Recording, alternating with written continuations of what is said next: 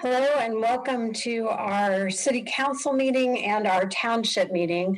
We're actually going to start with City Council swearing in, and I'm going to turn that over to our staff.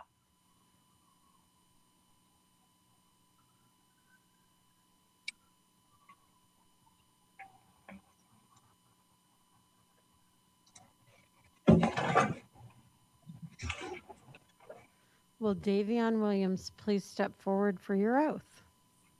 Take your oath of office. So please raise your right hand, and I'm going to have you face that way. Go ahead. I, Davion Williams, have been elected to the office of City Council Member, District 1, and Township Trustee in the City of Champaign, in the County of Champaign, of aforesaid, do solemnly swear to affirm that I will support the Constitution of the United States and the Constitution of the State of Illinois, and that I will faithfully discharge the duties of the office of the City Council Member, District 1, and Township Trustee to the best of my ability.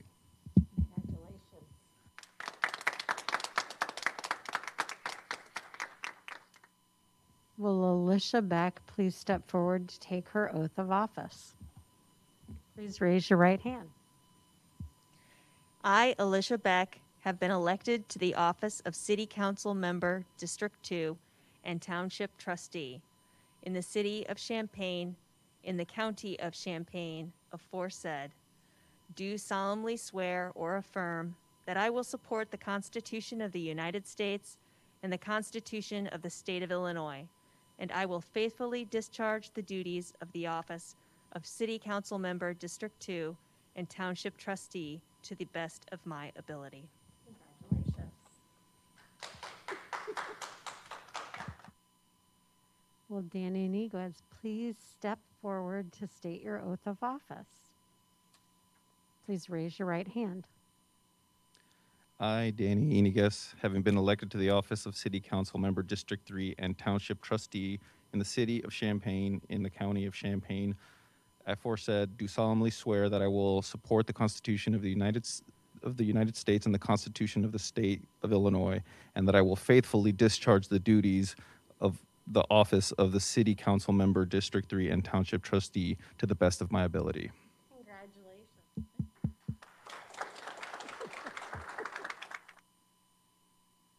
Will Michael Fulmer please step forward to state your oath of office? So raise your right hand. I, Michael Fulmer, having been elected to the office of City Council Member, District 4, and Township Trustee in the City of Champaign, in the County of Champaign, aforesaid, do solemnly swear that I will support the Constitution of the United States and the Constitution of the State of Illinois, and that I will faithfully discharge the duties of the office of City Council Member, District 4, and Township Trustee to the best of my ability. Congratulations.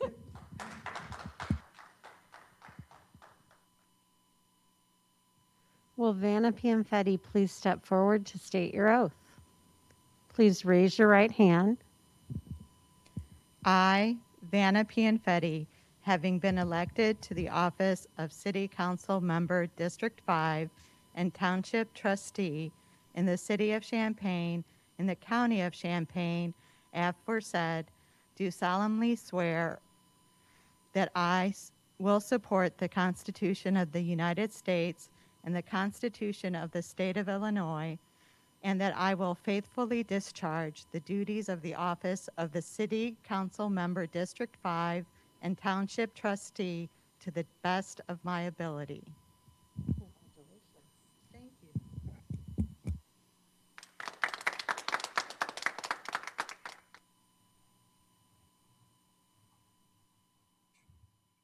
Congratulations to everyone. I want to go ahead and give you each an opportunity to speak. We would normally do that if we were in person. And I'm just going to go by City Council District. So Council Member Williams, if you have anything that you would like to say. Greetings, everybody. I just want to say, first of all, thanks Thank you to the Most High, the creator of everything. Thank you to the ancestors. Without the ancestors, I'm nothing. To my elders, my family and friends, my church, my constituents, thank you so much. We did it. Now it's time to get to work. It ain't gonna work if we all don't work together. So, all right, thank you. Peace and love. Cool. Thank you, Councilmember Beck. Thanks so much. I am very excited about serving my second term on City Council. 4 years ago, when I was first elected, I ran on the ran my campaign on being a fresh perspective for my district. And as a second term council member, I think I can build on 4 years. I feel very proud of. I think we did a lot of great things for District 2, but also for the city as a whole. And I'm looking forward to the addition of our 3 city council members that have joined us, and hope that they'll bring a fresh perspective as well to City Council, and that we can all work together to do the many big things that we need to do for our city. So there are some big, big changes, some big things that we need to address. And I know that we are all ready and willing to roll up our sleeves and get some things done. So looking forward to that. And thank you so much to the voters who've given me this opportunity to serve them for another 4 years. Thank you, Councilmember Iniguez. Yes, thank you, everyone. I'd like to thank everybody who supported me through the entire campaign process. As a small business owner, anybody who's never been in business for themselves, that things can be pretty chaotic. So that along the campaign trail was, tested my mettle a little bit, but that's kind of what I'm about. I'm about doing the hard work, and it's the reason why I took this position, why I wanted to take this role, to bring my perspective to the City Council. There's a lot of things that are very near and dear to my heart that I hope to bring a perspective on. A lot of things that I will share with you along the way in terms of my personal experiences that I hope will maybe just give you a different perspective on some of the things that we are dealing with in Champaign and across the country. I'd like to thank the constituency for giving me the opportunity, for listening to my message of positivity and communication. These are very trying times politically, and I think that everybody's ready to just kind of put things aside and be more open to constructive conversations, and that's what I'm here for. I want to thank all the City Council people who I've spoken with so far, and the others that I will be speaking with soon. I've had some great conversations. I'm very excited for the opportunity. I'm humbled for the opportunity to be able to be in this position. And I really hope that all the teachers that I gave gray hair to, many, many years ago will see my hard work and, see that it was well worth it. So thanks. Thank you, Councilmember Fulmer. Yeah, I just want to say thank you so much to everyone who has supported me along the way, and a special thanks to my partner and husband who's been taking care of our 4-year-old. It's a tough job handling that while your partner's out on the campaign trail, so a special thanks to him. And also to every person that I was able to have a conversation with over the past few months. It's been really wonderful getting to know so many folks throughout Champaign, and I really look forward to continuing those conversations. So I hope no one will ever be a stranger to me, and will always feel free to reach out to me. I can always be reached, and I really look forward to all those conversations and all the great work we have to do here. So thanks again to all of you, and to everyone here on this screen. I look forward to working with all of you. Thank you. Thank you, Councilmember Pianfetti. Thank you, Your Honor. It's my pleasure to be here to serve another term on City Council. First and foremost, I do thank my family who walked alongside me as I knocked doors to get signatures, and were very excited to campaign with me for a second term. It's also my privilege to be able to represent District 5 residents again. I thank them for their support and their continued faith in me as I sit here again. I will continue to respond to their emails, to their texts, to their phone calls, when they walk alongside me as I take my walks or as we attend activities together. I think it's important, especially now as we have some critical issues coming up, that they know that their voices are heard and that they're respected and that we are leading this together. And so I thank them for another opportunity to serve. To the city staff, thank you for always listening when there are questions and when there are needs in this community. You make us look good and you make us feel like we are valued, whether we are representing one citizen or 10 or 100 citizens or thousands of citizens. So thank you for that. And a special thank you to Joe and Brian and Jeff for the awesome oath of office. While we can't be there in person, it was really great to be able to have, for those of us that could, have our families there. It really meant a lot to be able to bring that sense of family and community. A lot of hard conversations ahead. I know a lot of us said that already, but I am ready for that challenge and I'm ready to collaborate. For the new members on council, welcome. I'm excited to be able to share ideas and to collaborate with you. We are an innovative and a bright city, and there's a lot that we can do right now, and I'm excited to get started again as we are moving forward. A really interesting time, pandemic, post-pandemic. I'm not really sure where we are, but I know that together we are all very strong in moving forward to make this and continue to make this the great city that it is. So thank you to everybody that voted for me and that continue to believe in the leadership of this city collectively and individually in me. So thank you. Thank you. And before I call to order the City of Champaign Township meeting and we all become town board members instead of council members, I just wanted to note that we will be swearing in Township Supervisor Kornstrom and Township Assessor Farachi, but they actually take office at a later date. They're on a different schedule than we are. So what you're looking at is the former Township Supervisor Kornstrom, who is still serving out his last term. And with that, I will call to order the township meeting for May 4th, 2021. And I would ask the clerk to please call the roll. Board Member Beck. Present. Bruno. Here. Fulmer. Here. Gladney. Present. Iniguez. Here. Kyles.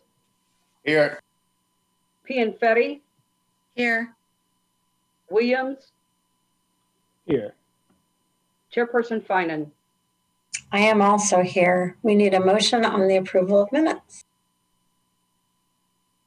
Chairperson Finan, I move that we approve and put on file the minutes of the regular board meeting for April 13th, 2021. Second. Is there any discussion of the minutes?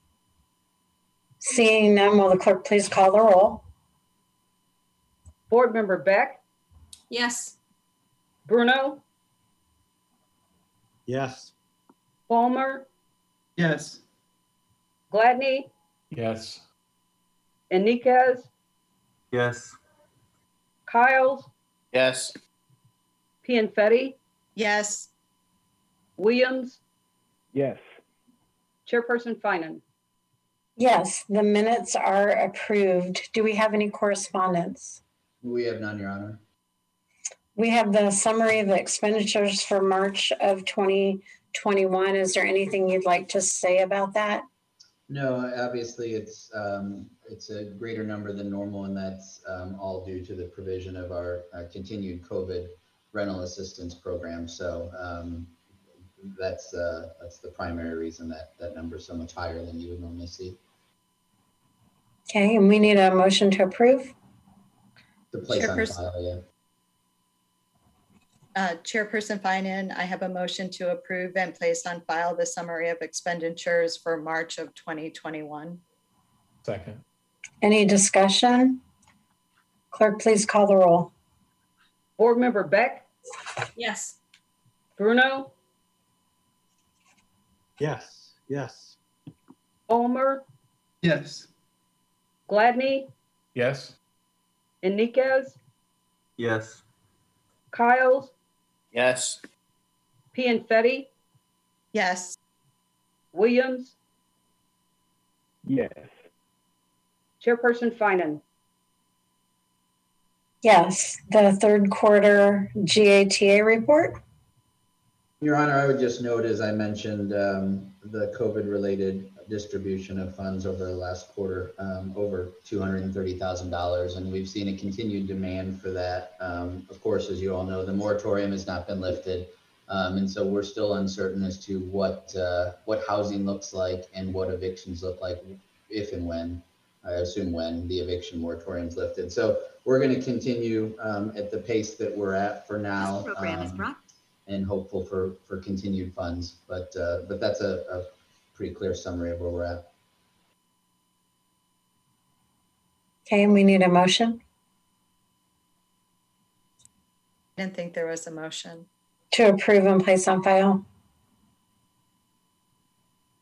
the third quarter report. Your Honor, I make a motion to approve and place on file the third quarter GATA report for fiscal year 2021. Second. Is there any discussion? Will the clerk please call the roll? Board Member Beck? Yes. Bruno? Yes. Fulmer? Yes. Gladney? Yes. Iniguez? Yes. Kyles? Yes. Pianfetti? Yes. Williams? Yes. Chairperson Finan? Yes. That is also placed on file. Supervisor Kornstrom, am I turning it over to you now? Thank you, Your Honor. I'm going to share my screen and provide just a brief budget presentation, as I do every year. And this, again, is very brief. It really just highlights some of the changes that we're going to see in this year's budget. Our budget was posted at not only our township offices, but also on our website. And notice of our public hearing on June 1st was put in the News Gazette last week. So it's available for viewing should anybody be interested. Pardon me, I need to figure out how to, there we go. For those that don't know, we have three primary funds. We have the Supervisor's Administration Fund, the Assessor, and the General Assistance. Some notes for the Supervisor's Administrative. We increased one of our part-time employees to full-time, so we now have a total of 5 full-time employees in the Supervisor's office, and that employee was previous part-time in our housing assistance, but as I noted, we've seen such a significant increase in our housing demands that that employee is now full-time. And so there's a slight increase in the budget there, as well as with our medical IMRF and general personnel costs. And then the only other significant one to note is our Prosperity Gardens operating costs. We've increased that 10% to $42,500. We're actually below budget this year quite significantly, and that's credit to the farm manager, but we're also expanding our Prosperity Gardens to the Beardsley Park site this year. And so we're recognizing some increased costs, but it also will provide us with an additional 1 acre of urban farming land. So it's going to be significant. It's a pretty good bang for our buck. And as you note there, the supervisor's total budget, and this can be found in detail on our website, and the increase again due to the full-time employee and Prosperity Gardens. Our general assistance fund, we've increased our rental assistance from $45,000 to $60,000. This is the previous rental assistance fund. This isn't our COVID-related fund. We continue to see in Champaign and Urbana a demand for housing assistance. We have a lack of affordable housing in our community, and We've recognized, as I noted, a higher demand year after year. So we increased that to that point. This year isn't really a fair assessment of what our housing assistance is for just our basic housing assistance, because there's an eviction moratorium and because so many of those affected are eligible for COVID assistance. But we do believe that the demand will continue to be great and increase. And then our See You at Work program, which not only does beautification work throughout the city, primarily in the winter now, but also Prosperity Gardens work. We've increased that just because the increase of Beardsley Park's gardens will recognize an increase in work for our homeless men and women. And so that's going to cover those costs. As you see, general assistance budget is a modest increase, and total budget for that fund is $369,000. The assessor's office, last but of course not least, for our assessor, Farachi, he currently is budgeted for 4 full-time employees plus his 1/3 contract employee. He too, of course, is seeing a slight increase in personnel costs, and his only significant change in his fund is that of professional development. And that's really just due to higher educational costs because of COVID, I believe, but also higher standard for the assessors. And I believe 3 out of the 4 full-time employees are certified assessors. So they have to go through various trainings throughout the year. And of course, then his total budget, as you see there, is $406,000. Again, budgets available at the City of Champaign Township in our offices, as well as online. June 1st, we will have our public hearing on the budget. It'll be available and to discuss, and then ideally vote on by the board after that. Lastly, any questions that the board might have?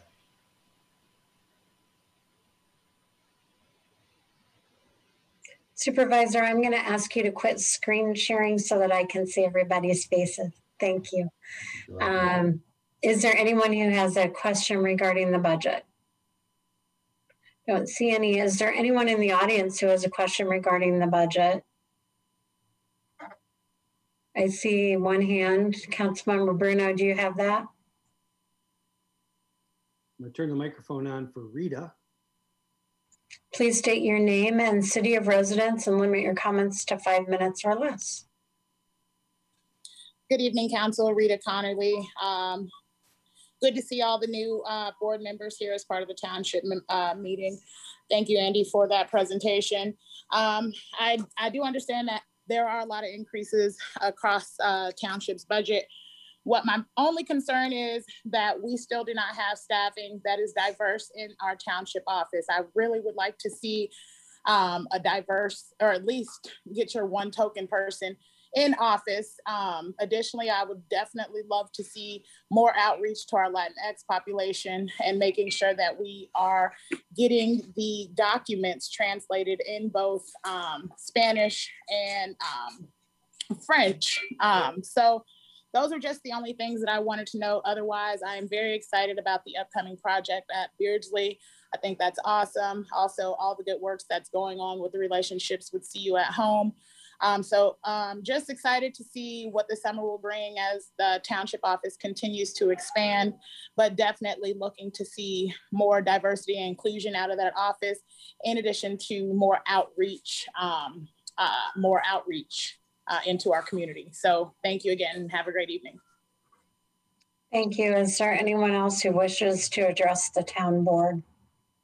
Madam Mayor, or Madam Township, I see no other hands raised.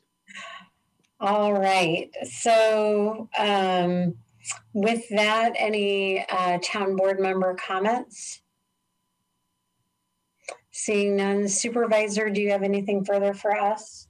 Well, I would just like to welcome the new township trustees and congratulate all 5 of you on your reelection. It may be one of the only positions in government that you run for one office and win 2. And so congratulations on that. I'm excited to work with you all. And I think that we too have some challenges in township government as we move forward. But I think we have a dedicated group of individuals, and I'm excited to tackle those. I would note that all employees are now back in the office in the township. We're not working remotely at all. Everybody's been vaccinated. And we are still accepting appointments. We don't have an open door yet, but appointments are welcome. And quite frankly, if somebody knocks on our door, that is sufficient for an appointment. So I'm excited for that, excited to have everybody vaccinated. As I noted, we're continuing to work on the housing issues. And, you know, I think the future is uncertain, but we're providing the programs now that are meeting the demands. And I hope that we can continue that. And on that same note, as you all are aware, the LIFT program partnership with the City of Champaign and Unit 4 is ongoing. I actually spoke to the Unit 4 board last month in April and just let them know that we at the township are very interested in working with the LIFT program, but specifically with homeless issues regarding Unit 4 kids. And that's been well received. We've already had a few conversations. And so I think over the next 6 months, that's going to be something that we're going to strive for as a closer relationship, but also better systems in place for housing insecurities in Unit 4. And I think that about summarizes it. Again, congratulations to the new township trustees. Thank you. We need a motion to adjourn.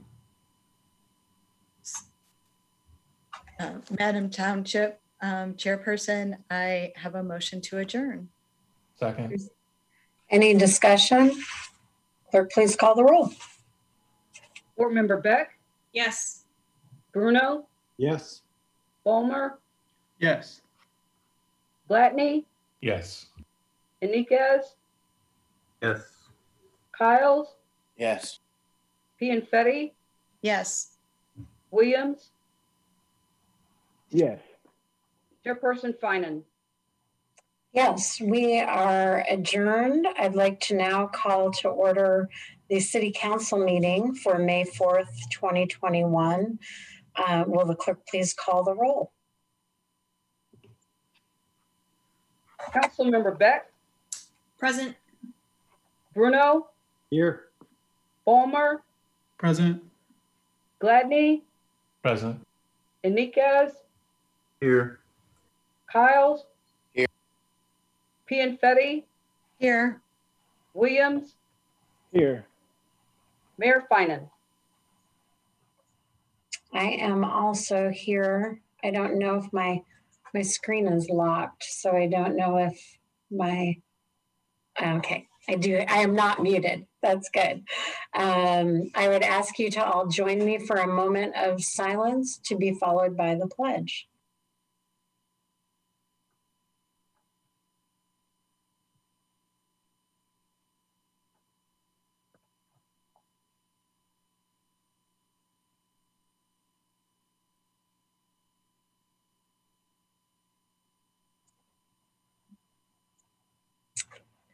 I pledge allegiance to the flag of the United States of America and to the republic for which it stands, one nation, under God, indivisible, with liberty and justice for all.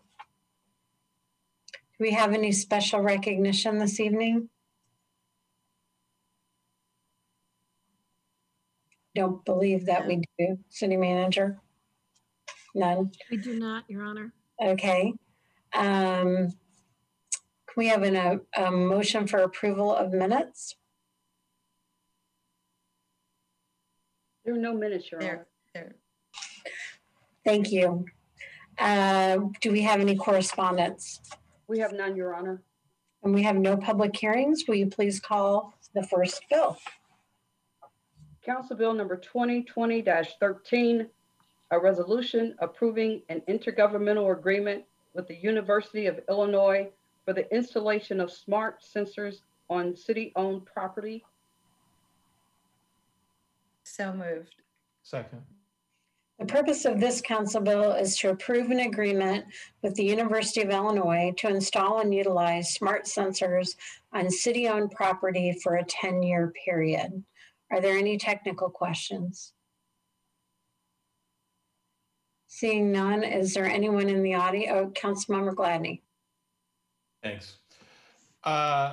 Yeah, so I might, maybe I'm being dense here, but I guess I just need this explained to me a little bit more. Where I'm, I guess, getting confused at is, what do these sensors, what are these sensors on? Are they tripped, in other words? Do certain things trip them and then they start recording, or are they on all the time? No, I believe they're on all the time. Okay. And clarify for me, please, what is it that these are? Let me back up. What do they do? Well, okay, yeah, go ahead with that. Play that out there. Well, quickly, they record, among other things, temperature, barometric pressure, light level, vibration, carbon monoxide level, nitrogen dioxide level, sulfur dioxide, ozone, ambient sound intensity, and they also count vehicle and pedestrian traffic. Okay. Something, and again, this may just be me, but something that I was confused about was this data is recorded, and then it's available if people want to like look at the data. But then I also thought I read that it's this information is erased, or do I have that wrong? Well, you're partially right on both counts. Okay. The tabular data, the results of information collected, is available and it's downloadable to the public. What is erased are the audio clips and the video clips. Those are used, the audio clip, for example, is used to evaluate the ambient noise level. And the video is used to do the traffic and pedestrian counts. Those are deleted after they're processed.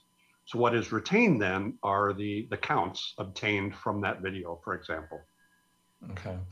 How soon after the data is processed are is that audio video deleted? Well, that's a very good question. I don't know that I can answer that exactly, but I'm told the processing primarily happens on the sensor box itself. So, you know, I can't say exactly, but I would assume within 24 hours. Okay.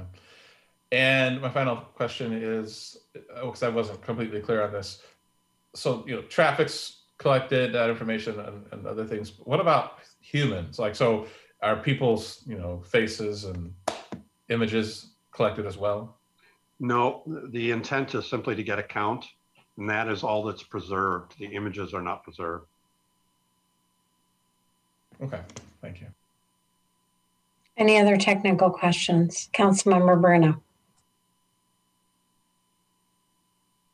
Why, I guess the party seeking this information is the University of Illinois, or are they doing us a favor because we want this information? I think it's really more the other way around. We're essentially helping the university. Okay.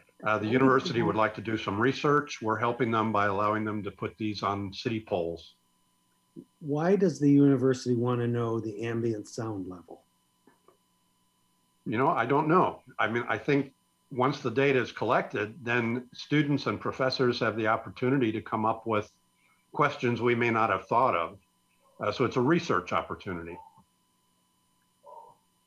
So if a crowd was gathering outside the administration building, chanting, the president must go, they'd be able to know how loud that crowd had become, or count how many people were there.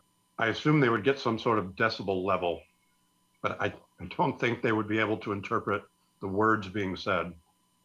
Why not? Well, because the clips are analyzed simply to get that ambient sound level, and then they're deleted. It's currently not part of the analysis to determine what speech is being heard. Do you know if I see these trucks on campus that's a license plate reader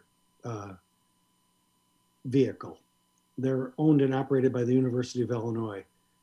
As they go around their campus reading license plates, are they keeping that information? I don't know. Do you know how many cameras are on the University of Illinois campus, security type cameras, inside and outside? I know it's in the thousands. A specific number I couldn't tell you.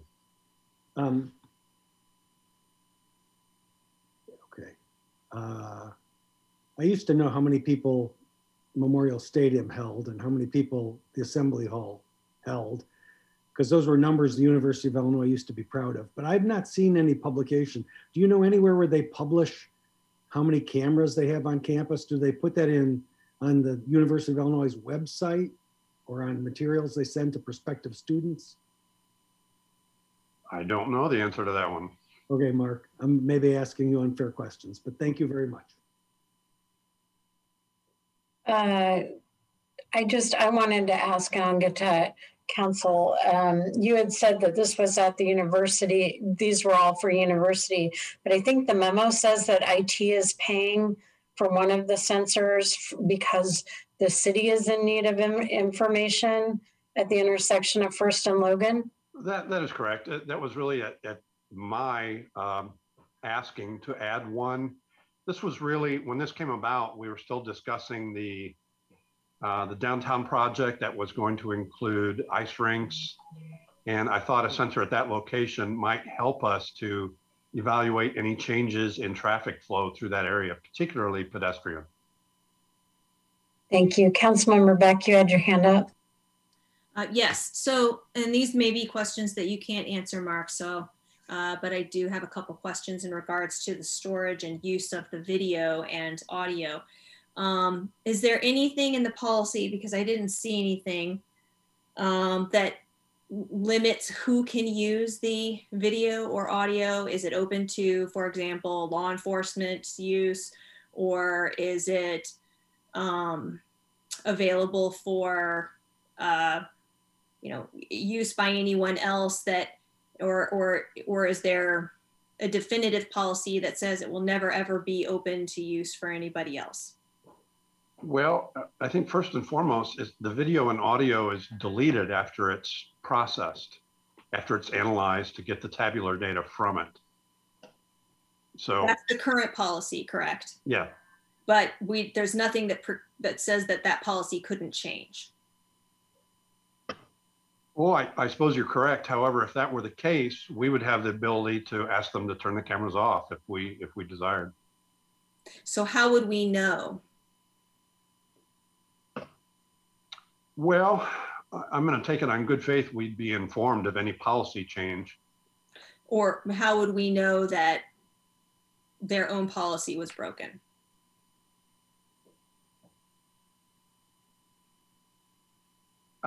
Because we don't have any control over it, right? This would all be controlled by an outside entity on our polls, essentially. Yes. And it's not actually controlled by the University of Illinois. It's controlled by Array of Things, which is yet another party, correct? Yes. So it's not actually the University of Illinois that we're dealing with when we're talking about the use of this technology, correct? That is correct. It's up, the Array of Things is based in Chicago, but now they have these sensors in dozens of cities, actually around the world. So they're the central storage place for the data. The U of I is interesting and is interested in getting access to this data, so they might be able to do some research literally right here in town. I would guess that if we opt not to do this, U of I could access this data from another community and conduct research on that. If there were to be any benefit gained, the unfortunate side is the benefit would go to some other community, not ours. Okay, so, and the Array of Things, is the Array of Things a for-profit company or a nonprofit entity, a research entity? What is not for profit research? It was connected with the University of Chicago and the city of Chicago is how they started this, because they put these up on streets in Chicago. Okay, all right, thank you. Mm-hmm. Anyone else with questions? Yeah, one more. Councilmember Branagh. These things detect air quality? Yeah, like I mentioned, the carbon monoxide, nitrogen dioxide, sulfur dioxide, ozone. So could they be set to detect that somebody was smoking cigarettes on the University of Illinois campus? Could they look for something that's present in cigarette smoke if they wanted to do research on how many people violate campus rules? Or well, You're really now asking me to come up with some scientific guess here, but I'm assuming it might be possible. I don't know, you know, the density of smoke that would be required. These things are on streetlights, so they're sitting 17, 18 feet up in the air. So I personally don't know if that would be possible, but I might be within the realm of possibility. Okay, thank you.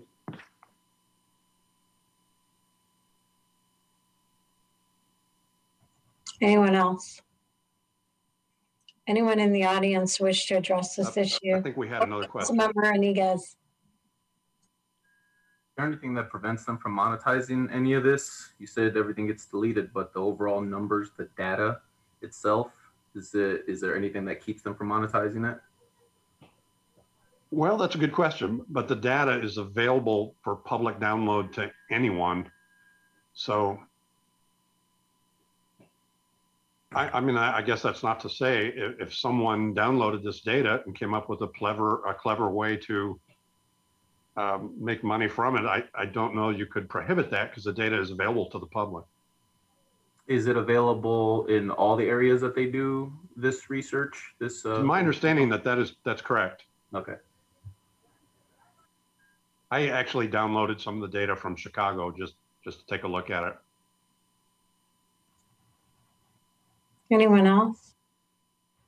I do have a technical question, Mark, and I might be asking you stuff you don't know. We keep asking you university-based questions, but there was a story either late last week or the beginning of this week relating to research at the University of Illinois and air pollution and how it impacted different communities of color.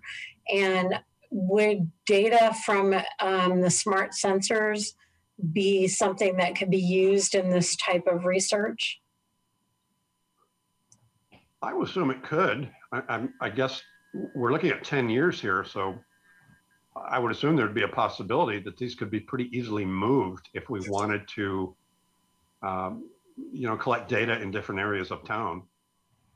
Okay, but it is collecting pollution data. Is that correct? That's yes. Part of what it's collecting. Yes, air quality data. And in the policies from Array of Things, they had a privacy committee that went through and reviewed their policies. Is that true? I believe that is correct. And they also are scrubbing all personally identifiable information from this data? Yeah, I believe so. I know the intent is not to gather personal identifiable data in any way, shape, or form. So really what's available for download is the, I want to say raw data, but it's not raw data. It's the analyzed data so that people can use it for other research related where they need this information on things like traffic counts or air quality or crowd number of people that are passing by a particular area. Yeah, and essentially you are correct. It really is raw data. I mean, it's, you know, the nitrogen dioxide count at a specific slice of time, many, many records. So you're just downloading a table with a whole lot of collected data. Okay. And do you have any idea how the city of Chicago is utilizing the data to improve what they do for its citizens? I do not. Okay. But that was one of the goals, was to use the data then for improving quality of life in the city of Chicago. Absolutely. I mean, we don't know what this data will teach us. But it could very well show us that we've got an air quality problem that it's maybe specific to a location or an entity. So we don't know yet what we'll learn, but that is certainly the intent. Okay, thank you. Okay, is there anyone in the audience who wishes to address this? Please state your name, city of residence, and limit your comments to 5 minutes or less. I'm going to turn the microphone on for Sophie Fox. Hello, I would just like to start off by also saying congrats to everyone who just got inaugurated. I hope to see you guys doing great things in the future. Now on this idea of the system that we're talking about right now, I'm just have a few concerns about personal privacy and kind of students walking around, maybe doing something they're not to, would they be getting in trouble for something, not knowing that they are being filmed? I know you said that the video and audio gets deleted once it gets put into kind of tabular data, but I still think that is something that should be addressed. And you also said that there is technically like a way that someone could get around using this for the wrong reasons. And I was just wondering if there is a way to regulate this, because I think this is there. I mean, these are cameras that are checking for air quality, checking for traffic concerns, and just overall concerns for the public. But I think it could get kind of mixed around, and I think that's a fair thing to worry about for the population. Thank you. Did you have anything further? That's it. All right. Is there anyone else? Madam Mayor, I see no other hands raised. Council comments. Councilmember Bruno.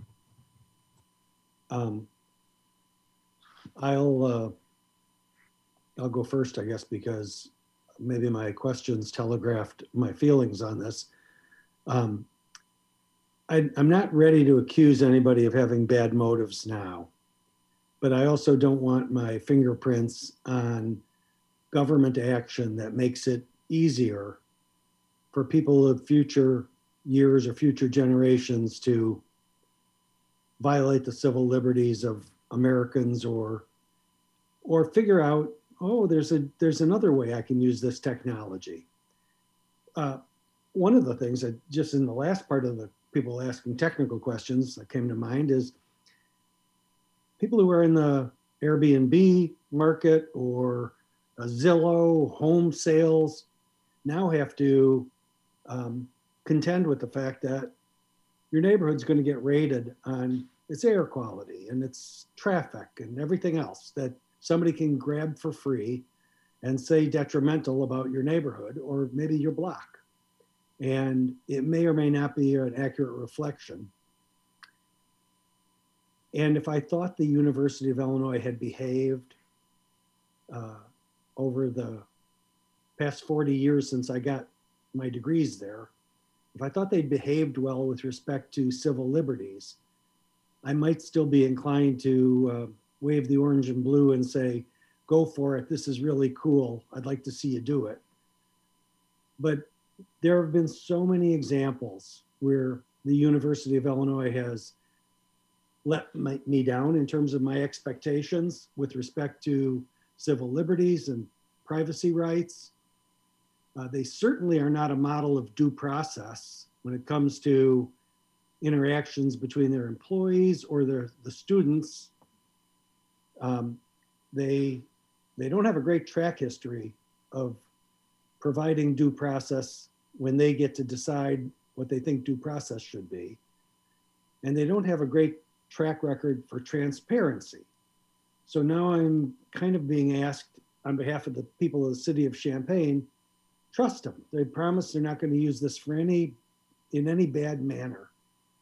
And I understand it's a long, maybe hopeless battle, but I'm a little sick and tired of being monitored and watched. I get enough of that in the private sector. If you try to do any kind of shopping, retail, or online, and you know that they're listening and watching everything, and now they're more and more listening to the audio we speak into our devices in people's homes that are monitoring everybody's private family conversations, in case you maybe say, Alexa, shut off the city council and turn on the Cubs game. We're being listened to at every turn. And maybe it's a lost cause, but I don't want generations that come after us to say that we just went along with it because they promised us they'd do nothing bad with it. And yet I can think of a million different ways that they will be tempted to do something bad with it, to follow troublemakers, to ascertain where crowds are forming. And I don't want to help them do that. So they can do their research in Rantoul or in Urbana, as far as I'm concerned, but I don't want the city of Champaign to participate in it. And therefore, I'm going to vote no on this. Anyone else? Councilmember Beck. So on the face of it, it seems like this would gather a lot of really great information that could help our community and help other communities. But like Council Member Bruno, I have hesitation because I believe that there's lots of opportunity for information to be misused or abused in this case. I think that there is the ability to look at this face value and say, oh, we want to do air quality. But the fact of the matter is we are surveilling public spaces with video and audio recordings. Now, the current policy says that we will delete those within, we are not sure what time frame. We're also not sure how the information is actually tabulated. It might be automatic, there might be a human entity involved, but there's also the opportunity for that video to be live streamed. It could be live streamed and not be deleted for every 24 hours. We don't know. We don't know if there will be opportunity for an entity to police said areas 24 hours a day, to have someone continually monitor them. We don't know. Yeah, there are lots of cameras on the University of Illinois campus. These cameras are not on the University of Illinois campus. These cameras are on public properties that are maintained by the city of Champaign, not the University of Illinois. And I, for one, don't believe that we should have our public surveilled. Certainly not in a time when we have trust issues between government and community. Should we be installing something on government-held assets that would be monitoring the public? I think that that is a bad move. I think it sends the wrong message. And in the end, I think that we open ourselves up to the possibility of having information misused and abused. And I, like Councilmember Bruno, do not want to be party to that. And while I may be shouting in the wind as a city council member in Champaign to the big bad data collectors that exist out there, I'm willing to be that lone voice in the wind, and I hope that other council members will join me, because we can decide what we want to do in Champaign with our streets and with our light poles, and we can decide that we don't want to have government monitored spaces. We can decide that we want to continue to provide a safe, free, unmonitored space for people to exist in. And that's what I'm going to vote for tonight. So I'm going to vote no on this, and I hope others will join me in that as well. Councilmember Fulmer. Yeah, I just want to echo the thoughts of my colleagues here. I think, you know, again, building a level of trust requires that we allow people to act on their own. And so this continuous surveillance is certainly not providing that level of comfort. And I see, at least to me, there's nothing here that guarantees or that reassures me that this information can't be abused or misused in some way that that neglects or harms our citizens. So I do feel that we have a responsibility to look out for our city and our fellow neighbors, and so I too will be voting no.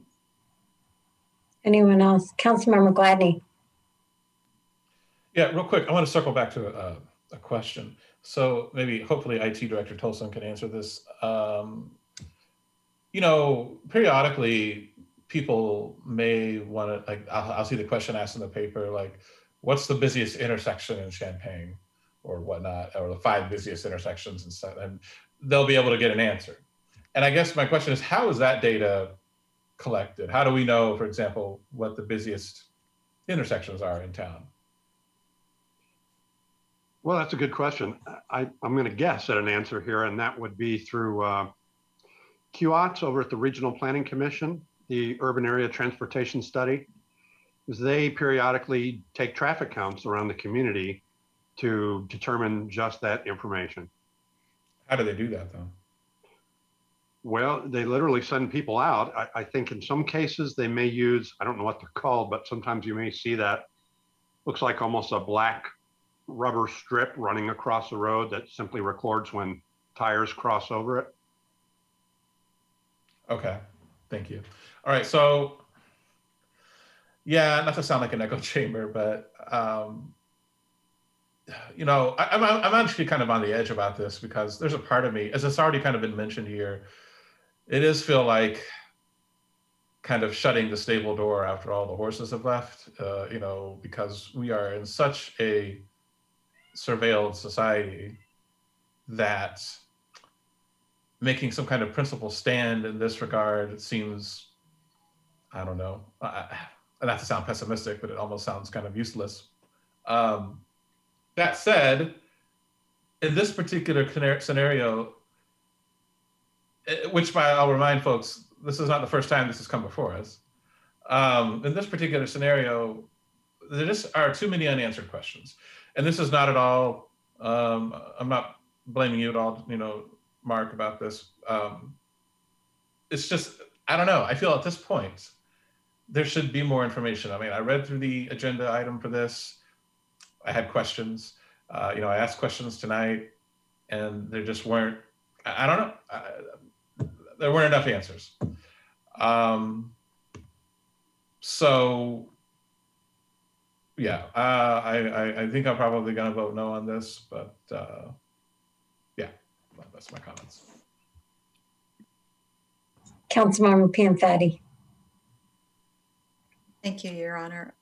I think the struggle I'm having is exactly what Councilmember Gladney just brought up. This is the second time it's come before us, and I feel like we're having this exact same conversation, except there are a few new faces on council.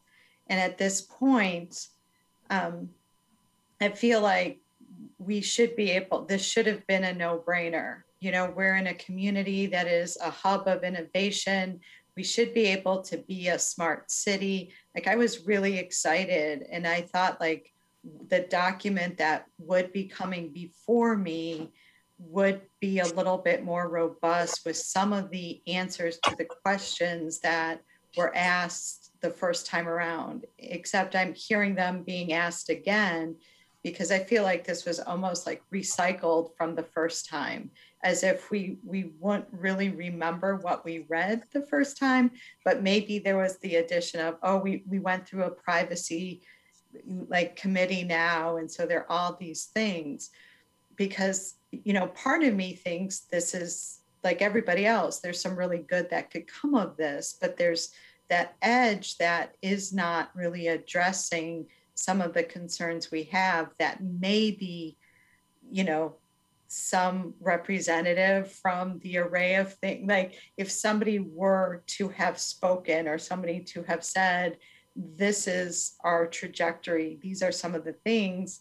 So it wasn't you, Mark, that needed to try and field all these questions from Argonne Lab's perspective or the university's perspective. And so that we're not sitting here trying to speculate what may be going on with data, what may be some long-term research questions and all these different things that for me, I mean, this was something that I almost felt disappointed when I was reading it because I was waiting for those moments. And I thought this may not fly because I could hear the questions coming again, the exact same way they did the first time around, because it wasn't addressing any of our concerns in the way that I felt they should be addressed, because we do have an obligation to make sure that, like, the community member addressed now, like, if there are concerns, although, you know, if you're doing something you shouldn't be doing, that's on you. You have to take accountability for that. But we also have to be mindful of if there are going to be ways to access data that you were unaware of. We have to make sure that we are being mindful of that. So we have to know how that might be accessed. So this was not what I thought the document should have been, or how we should be thinking about what would be best for our Champaign community. Councilmember Iniguez. Yeah, I'd like to echo everything everybody was saying, but go a little more in depth. Just a few of the comments that you guys made, to highlight a few things. Things like Councilman Bruno said, something as simple as an Airbnb being downgraded because of some numbers that make it look like a bad area or whatnot. It's very easy to let the beauty of technology and the simplicity of it, make decisions for us or answer questions for us, but that takes the humanity out of what we are doing in the community. It's very easy to say, oh, well, this is a bad area, or these things are bad because these numbers say so, but it's our responsibility as council people to be aware of these things in our community, to be in the communities and understand these issues firsthand, versus just looking at numbers and say, okay, well, we're going to make this decision based on this number here, or according to this is going to be an area that, needs or doesn't need support. And the numbers can tell a story, but I don't think it tells the whole story. And that's just one simple side of things. The other part of it is, the bigger part of it is privacy. They can say, delete data and whatnot, but data can be replicated. Who's to say that a company doesn't get bought out and policies change? In terms of legality, what prevents anyone from subpoenaing, drawing a subpoena for this type of information? As everyone else has been saying, too many unanswered questions. So I'm going to lean into no on this, just because, there's just not enough information for us to, we're really letting go of control of a lot of that information. And it's not anyone's information, but the people who make that information up. And again, we have a responsibility, I feel, to our constituency to protect that data, to protect that privacy, and to do the things necessary to improve our areas and to keep them safe, to do the work that's necessary without all the fancy bells and whistles. It might be easier with other stuff like technology, but there's nothing wrong with a little bit of hard work, and again, keeping that humanity involved with what we're doing in the community. Anyone else? I guess I would say that for me, this is a little bit of a struggle. I have voted against red light cameras. I have voted in favor of cameras on campus. I mean, we talk about not using government property, but we let the University of Illinois affix cameras to our city government property on campus for safety reasons, and we voted to do that. I am concerned about the civil liberties issues. I also think that the research is important. The research about the environmental impact on Black and Brown communities that has now made national news, that came from the University of Illinois, is important research. And the tools to do that research is important as well. And we are the home of this flagship campus, and I would love to see more research opportunities and partnerships with the university. I think the thing I am the most disappointed with is, as I look at the agreement for the policies for the Array of Things, it talks about collaborative meetings with the community to explain policies and procedures, to make sure everybody's comfortable with the safety, security, and privacy of the network and the potential benefits that the network could provide in any area where it is being provided.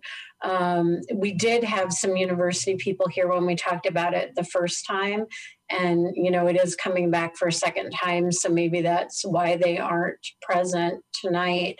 But if those things had been done, if the meetings with the community and larger explanations about how this data would be used and what the security and privacy issues are were provided, I feel like, as Councilmember Pianfetti stated, we're kind of rereading the same information, when I think what we did was defer it because we wanted some of that additional information. We wanted to provide the opportunity for this partnership.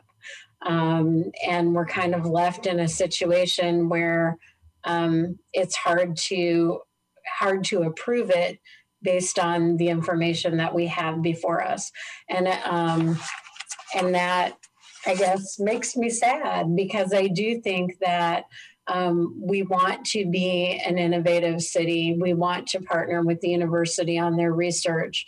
And we, you know, why would we want to drive the University of Illinois into other communities to do this type of research when they could be doing it here in their home community, and we could be benefiting as well from that information and adjusting our city policies around the information we gather. So I think it's a missed opportunity, and I'm sorry that we don't have the information that we need.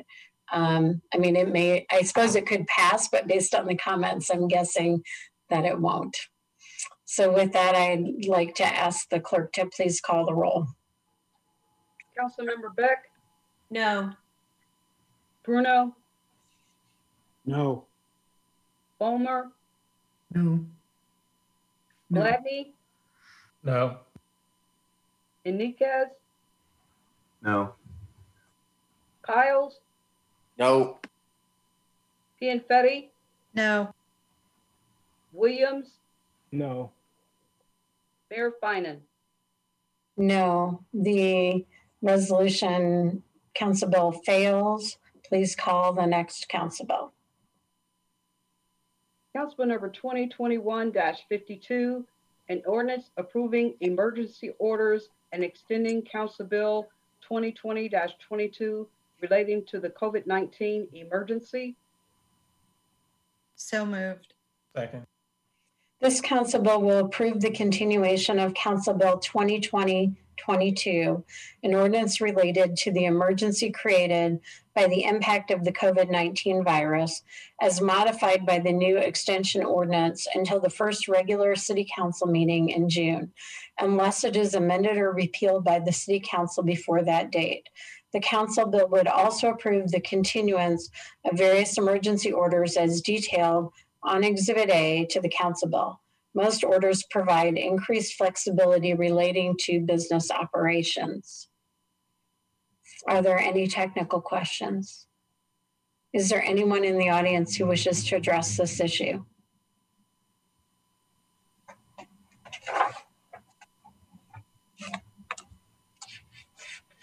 I don't see any. Is there any council comment? Will the clerk please call the roll? Councilmember Beck? Yes. Bruno? Yes. Ulmer? Yes. Gladney? Yes. Iniguez? Yes. Hiles? Yes. Pianfetti? Yes. Williams? Yes. Mayor Finan? Yes. Council Bill passes 9-0. Please call the next bill. Council Bill number 2021-53, an ordinance amending section 20-26 of the Champaign Municipal Code 1985 as amended. So moved. Second. The purpose of this Council Bill is to waive license year 2021-2022 massage establishment license fees. Are there any technical questions? Is there anyone in the audience who wishes to address this issue?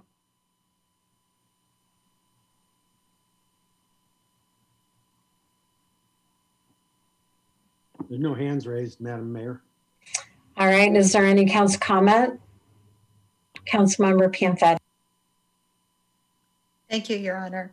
I'm really appreciative that this has come on the agenda, and thank you, Kay and Marilyn, for the work behind the scenes to bring this on the agenda. One of the comments that I do have in terms of something to consider is whether or not it could come back. I'm certainly in support of this, and we'll vote yes on it this evening, and hope that others will join me in that as well. But I would love to see it come back maybe in 6 to 9 months, and with consideration that this and others in similar licensing categories, and maybe terminate it if we don't see it as a necessary license category. I think we've talked a lot about different licensing categories that may or may not be necessary, and similar to this one that we haven't really looked at since 1985 or so, maybe even past that. I think it's time for us to really look at different licensing categories, and this was a really good step in the right direction, but I would ask that maybe it come back on maybe in 6 to 9 months to consider terminating it completely. I know with the small business owners that talked to me about this and waiving the fee for this year again because of COVID, we do, as said in the document, it is a $200 fee for them that we charge. They also pay a state licensing fee to be massage therapists. That's on top of what we charge for them. So I would like to see that and other licensing categories be revisited in about 6 to 9 months. So, but I am in support of waiving it for this year as these small businesses are trying to reestablish themselves and get themselves back on their feet for, while COVID is being reissued. So thank you. Thank you. Is there anyone else? Councilmember Bruno. Well, I completely would like to align myself with the remarks by Councilmember Pianfetti. I agree with her. I agree that we should set our minds to take a look at whether we need this license on a local level at all at some future meeting. I note that one of the factors pointed out to us on tonight's bill is that we make $3,400 a year on these licenses.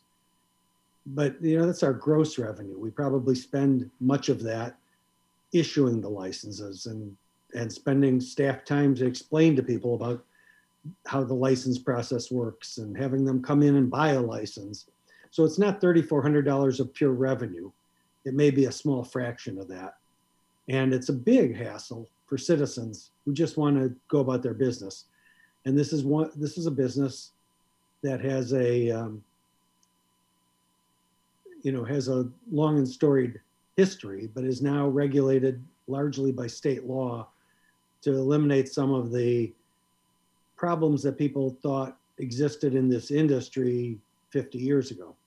So I support this ordinance tonight, and I support the idea that maybe we should re-examine this entire permit at some point in the future. Thank you. Thank you. Anyone else? Councilmember Iniguez. Yeah, to put things into perspective for the service industry, when you're talking about a $200 fine, it's about probably maybe 4 hours of work, and there's a very high turnover rate in terms of burnout when it comes to massage therapists. A lot of them don't make it past maybe 3 years just because the work is very physically taxing on the hands. There's some that do have longevity, but that much work just to have that fee or just to pay for that fee is very significant. So I completely am in support of terminating that fee, and look forward to re-examining it in the future. Anyone else? Please call the roll. Councilmember Beck? Yes. Bruno? Yes. Fulmer? Yes. Gladney? Yes. Iniguez? Yes. Kyles? Yes. Pianfetti? Yes. Williams? Yes. Mayor Finan? Yes. Council bill passes 9-0. Please call the next bill. Council number 2021-54, a resolution approving the purchase of multi-factor authentication licenses. So moved. Second. The purpose of the council bill is to approve the purchase of additional HID digital persona MFA licenses from Digital Persona Inc. These licenses are used to provide multi-factor authentication protection for all users accessing email through the city's Microsoft 365 accounts. To date, 350 licenses have been purchased for this product at a cost of $34,737.50. The purchase will not exceed 200 licenses at a cost of $99.25 for a maximum cost of $19,850 additional, making the potential maximum cost for this project $54,587.50. This purchase would put the cumulative total of the purchases with Digital Persona Inc. during the fiscal year 2021 over the city's administrative purchasing limit of $35,000. Therefore, council approval is required for the purchase. Are there any technical questions? Is there anyone in the audience who wishes to address this issue? Madam Mayor, I see no hands raised. Is there anyone who wishes to comment? Will the clerk please call the roll? Councilmember Beck? Yes. Bruno? Yes. Fulmer? Yes. Gladney? Yes. Iniguez? Yes. Kiles? Yes. Pianfetti? Yes. Williams? Yes. Mayor Finan? Yes. Council bill is approved 9-0. Please call the next bill. Council bill number 2021-55, a resolution approving the preliminary-final plat of Park Hill replat subdivision. So moved. Second. The purpose of this council bill is to approve a preliminary final plat for the Park Hill replat subdivision. The proposed preliminary final plat will move an existing lot line 34 feet to the west. There are no new lots or new developments being proposed within the subdivision. Are there any technical questions? Seeing none, is there anyone in the audience who wishes to address this issue? Madam Mayor, I see no hands raised. Are there any council comments? Clerk, please call the roll. Councilmember Beck? Yes. Bruno? Yes. Fulmer? Yes. Gladney? Yes. Iniguez? Yes. Kiles? Yes. Pianfetti? Yes. Williams? Yes. Mayor Finan? Yes. Council bill passes 9-0. Please call the last bill. Council bill number 2021-56. A resolution accepting a bid and authorizing the city manager to execute an agreement for the 2021 Concrete Street Improvements Project. So moved. Second. This council bill accepts a bid and authorizes the city manager to execute a contract with Deuce Construction Company in Champaign, Illinois, for the amount of $1,122,676 for the construction of the 2021 Concrete Street Improvement Project. Are there any technical questions? Seeing none, is there anyone in the audience who wishes to address this issue? Madam Mayor, I see no hands raised. Any council comment? Please call the roll. Councilmember Beck? Yes. Bruno? Yes. Fulmer? Yes. Gladney? Yes. Iniguez? Yes. Kiles? Yes. Pianfetti? Yes. Williams? Yes. Mayor Finan? Yes. Council bill passes 9-0. We're now at the point in our meeting for audience participation. If you wish to address council, please Raise your hand in the Zoom. You'll be unmuted. State your name and city of residence and limit your comments to 5 minutes or less. Madam Mayor, I'm going to turn the microphone on for Brian Dunn. Hello, my name is Brian Dunn from Champaign, Illinois. Just wanted to start by saying welcome to all the new council members. It's really exciting to see so many new faces. And I just 100% appreciate that all of you want to be involved. And, you know, we just have such a great, special community that it's just, you know, I'm excited whenever anyone else is obviously interested in helping to make it better. And, you know, as someone who has been very attentive to city council meetings, it's very clear to me that what we need to make our city better is radical change to our policy. We have so many inequities kind of built into the system, especially racial inequities.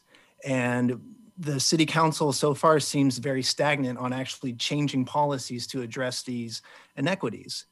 And, you know, like a couple weeks ago, we had the study session on the LIFT program. And in the packet for that, there was information including that though racial and socioeconomic achievement gaps often go hand in hand, the extreme racial achievement gap in Unit 4 is not explained by socioeconomic status. Achievement levels among Black students in Unit 4 are low regardless of the free reduced lunch eligibility. And then it goes on to have stats like only 9% of Unit 4's achieving proficiency in ELA, which is English language arts, compared to 18% of Black students statewide. Only 6% of Black students in Unit 4 are achieving proficiency in math compared to 12% statewide. And, you know, this was all part of the packet for the LIFT program, and the amount of money that we decided to budget for the LIFT program was $250,000. And to me, that's, you know, just putting a Band-Aid over a wound that needs sutures. And it needs sutures because we have white supremacy baked into our policy.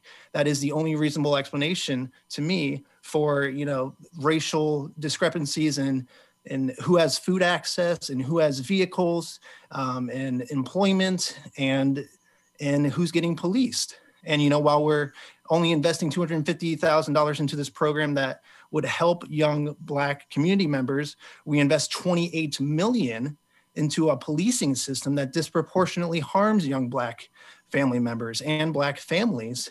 And we understand that, you know, over half of what they're responding to is noise complaints. And we had an entire summer of Chief Cobb telling us, hey, you are having the police try to handle things that we should not be handling. He said that multiple times, but I have yet to see any substantial policy change. So I just hope that with new members, with new faces, we have a new vigor for actually taking action and doing what it takes to make our community an equitable place, because there's just, you know, so much value here. There's so much potential, but we are just hanging on to these old systems that obviously do not work. And so I just hope that we can change and that we can better ourselves, that we can think critically about how we're spending money and who we're spending money on. And I hope that we can just, you know, continue to build a better community. And I'm excited to have all of you involved in that process. Thank you. Thank you. Turn the microphone on for Craig Walker. Good afternoon. I'm Craig Walker, City of Champaign. Glad to be back, moved back into this area earlier this year. And I just want to first just say congratulations to the new council members. I'm really excited about this group and the possibilities of, as the previous speaker outlined, substantive change in how City of Champaign government operates. I do want to say a special shout out to Alicia Beck. I know she was very helpful for bringing some of the new progressives onto council. I think that there needs to be more of a progressive agenda. And I think we've seen this, and as it relates to both City of St. Louis, just elected a progressive mayor and several new progressive city council members, and substantive change is happening there. I think there's examples of things that can be done around the country that need to be implemented here. But I do believe that that requires good communications and a very substantive community input. I will say that I have been canvassing through 2 election cycles, both in November and in March, the city of Champaign, particularly in North Champaign, and spoke to hundreds of voters and residents of the city. And I think the number one issue, based upon hearing from them, is that we have lack of engagement with the community by the city. And I think a big part of that is the city staff. I think the city staff has also become somewhat stagnant. You know, some of the same people who were here when I left town 8 years ago are still in certain places, and there's nothing wrong with that. But the issue is that the situation now requires vigor, it requires out-of-the-box thinking, and it requires substantial community engagement. I was just at an event for Pain to Peace, where you had young people, very energetic, very engaged, a very strong class group. They had moms demand action there. And, you know, the only Councilman Will Kiles was there, but there was nobody from city staff. And I find that I don't know, so I'm just getting here, but I just, as Mr. Kornstrom previously outlined, he's bringing on staff to get more engaged out in the community. We need to get people who work for the city out of the office, and I understand COVID, but COVID is moved past. I can tell you I canvassed many hundreds of doors, never had any issues on COVID. We have to engage with the people. There's $25 million coming to the city here through the program for the COVID. The city of Champaign was allocated that money in large part based on the poverty that exists in Champaign. Poverty was a key component on determining the amount. And yet there's no information that we can go to find out how the city is planning to take ideas from the community on how that money is spent. Where are the public hearings to discuss how that money is spent? There has to be transparency. This cannot be a situation where it's all crafted up in the corridors of the city administration and then brought down to city council. So I want to encourage the new council members and other progressives on the council. We have to bring more transparency to the process. We have to bring more community engagement. And when I say engagement, it's not have a meeting and have people come. It's about going to see them, going to where they're meeting. And then we also have to make an investment, as the previous gentleman outlined. This is a significant time in America and a significant time for the city of Champaign. And the resources are there. We all know that. And I pledging to you, all of you, and even some of my old foes that still sit on this council, that I want to work in it with you, and I want to work with community members and a lot of other people to bring a productive dialogue on how we can unlock the policies of the past and make investments into the disproportionately impact area of Champaign, which is primarily North Champaign, but in other areas to address, because the only way we're going to solve this gun violence issue is through resources of education and reducing poverty. So I look forward to working with all of you. And again, congratulations to the new team. And that's all for me today. Thank you. Is there anyone else? Madam Mayor, I see no other hands raised. All right, council comment. Is there any council comment? I do have one thing. I've been asked by the group that is sponsoring the Votercade, which is a pro-voting rights event and pro-voting event that will be on Sunday from 1 to 3 to make that announcement. It starts at Country Fair.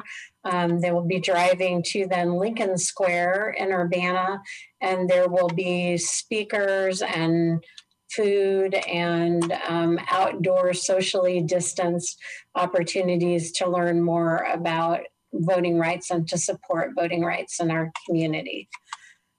City Manager, do you have any comments? Thank you, Your Honor. The first thing that I would like to say is that I'd like to congratulate all of the council members who began their term today. And on behalf of all of our staff, we look forward to working with you and implementing council's vision and direction as we move forward with this new council term. I'd also like to mention that this evening after the regular meeting, we have a brief presentation on our updated financial transparency portal and a post-council study session. And then after the study session, the administration requests a closed session to discuss collective negotiating matters. Thank you. Vouchers. Madam Mayor, I move that we approve the vendor payments in the amount of $958,603.12. Second. Any discussion? Will clerk please call the roll? Councilmember Beck? Yes. Bruno? Yes. Fulmer? Yes. Gladney? Yes. Iniguez? Yes. Kyles? Yes. Pianfetti? Yes. Williams? Yes. Mayor Finan? Yes. They are approved 9-0. Madam Mayor, I move that we approve the payroll of April 16th, 2021 in the amount of $1,820,107.75. Second.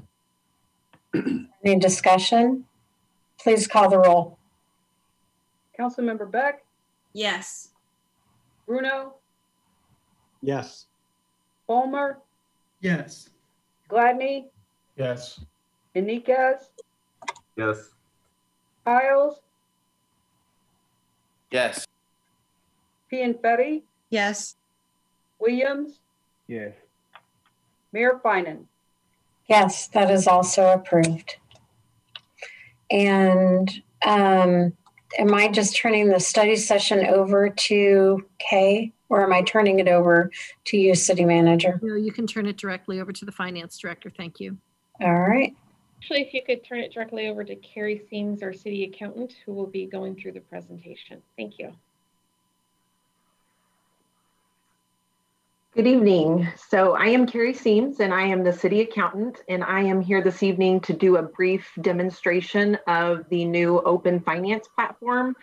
As many of you are aware, we launched the Financial Transparency Portal back in November of 2018. It was part of the Council goals from the 2017 to 2019 time period. And the information in this portal flows directly from our financial software system, Tyler Munis, and it's updated on a weekly basis. Also in 2019, Tyler Technologies acquired a company known as Socrata. And Socrata is a company that pioneered the concept of open data for state, local, and federal governments.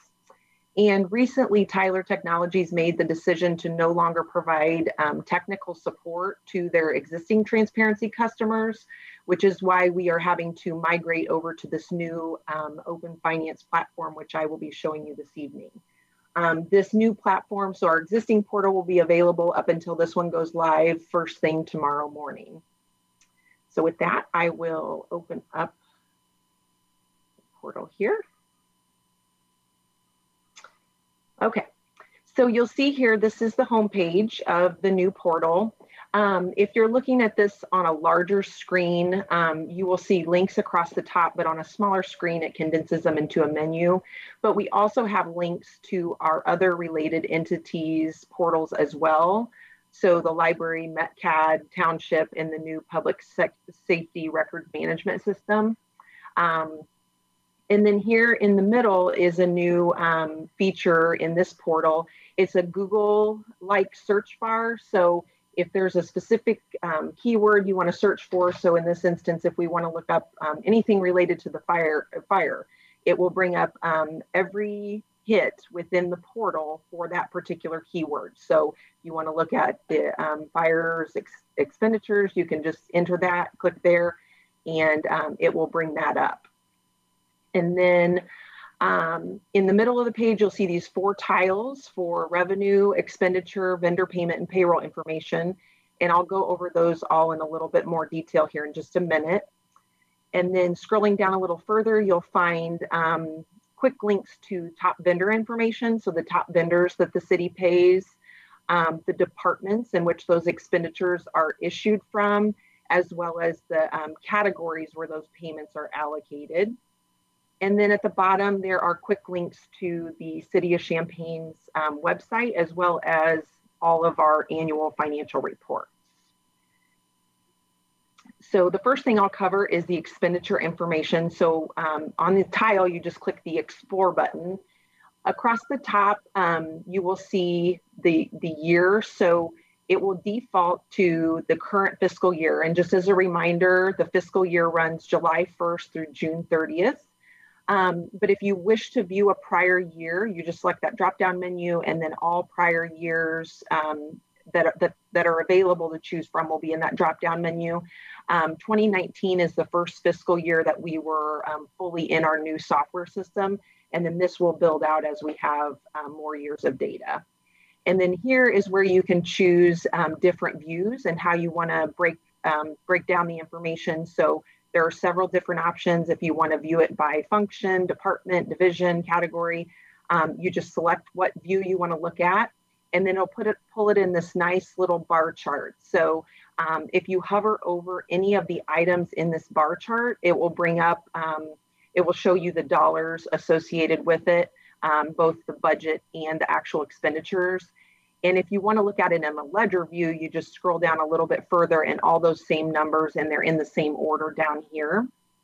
And then you can click on items within the chart. So if you want to drill down further on, say, the Public Works Department, you just click Public Works, and then it will go down through each of the different. So these are all the funds that the Public Works Department is associated with. So we want to look into the general fund, and then you can click all the way down until it gets to the subcategory, which is the account where things are charged to. It does provide this hierarchy over here on the left-hand side. So if at any point you want to go back a level, you just click, the next button up.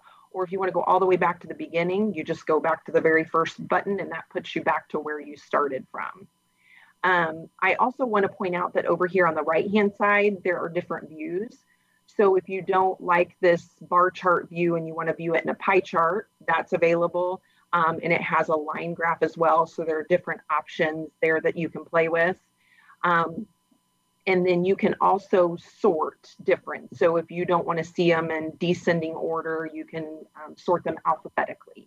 And that option is available as well.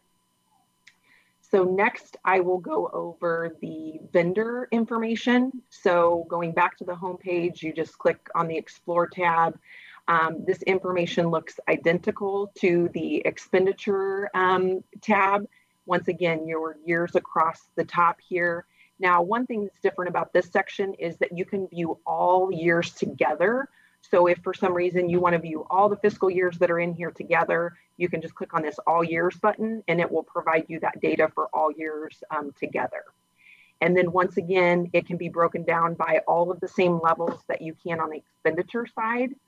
And then there's this checkbook view over here, which truly looks like a checkbook. It shows you the vendor that was paid, the department it was paid out of, an invoice description, the account it was charged to, check date, amount, all that information.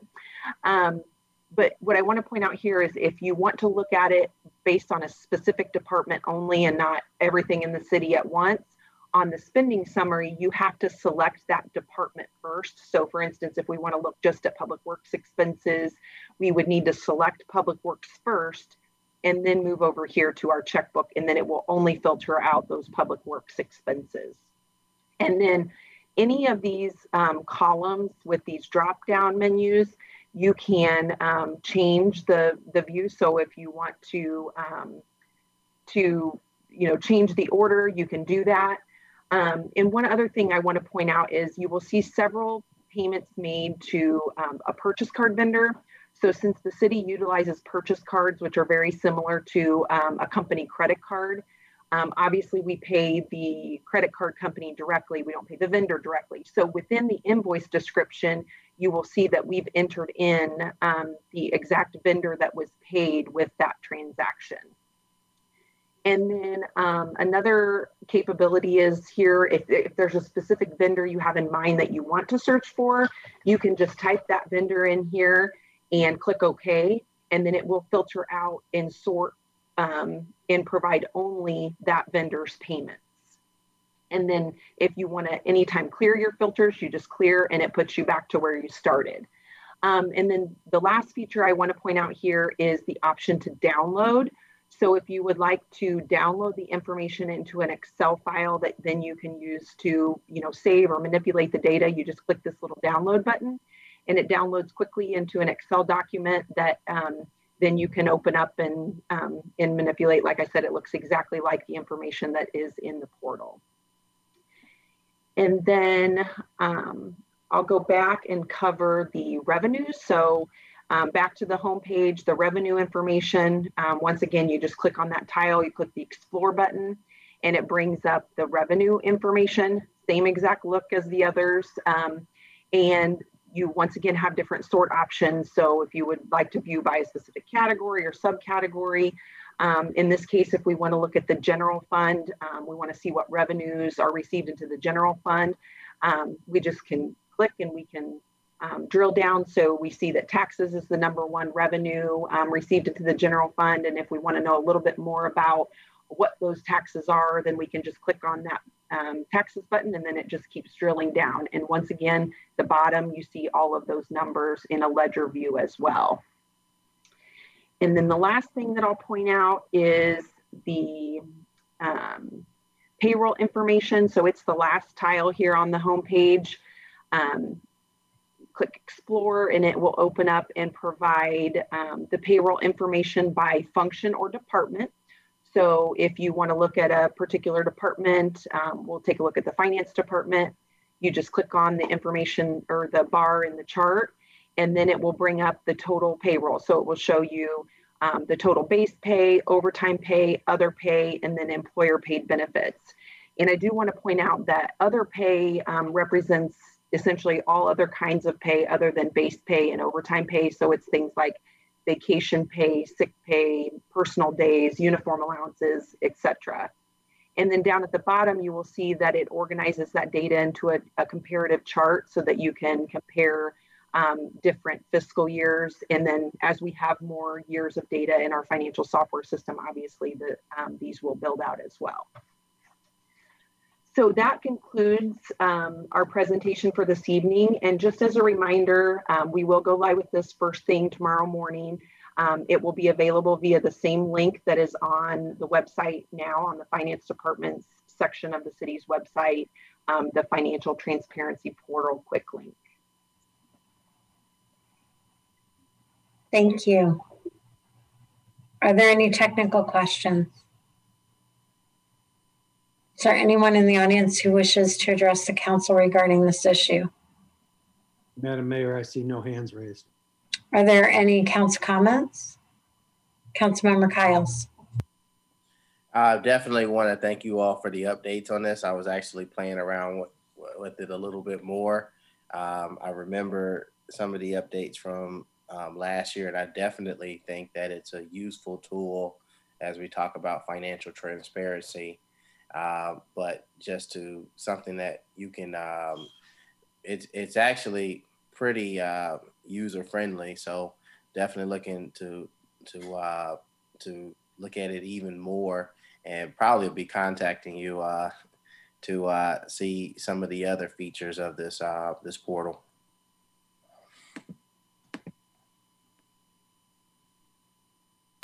Anyone else? All right.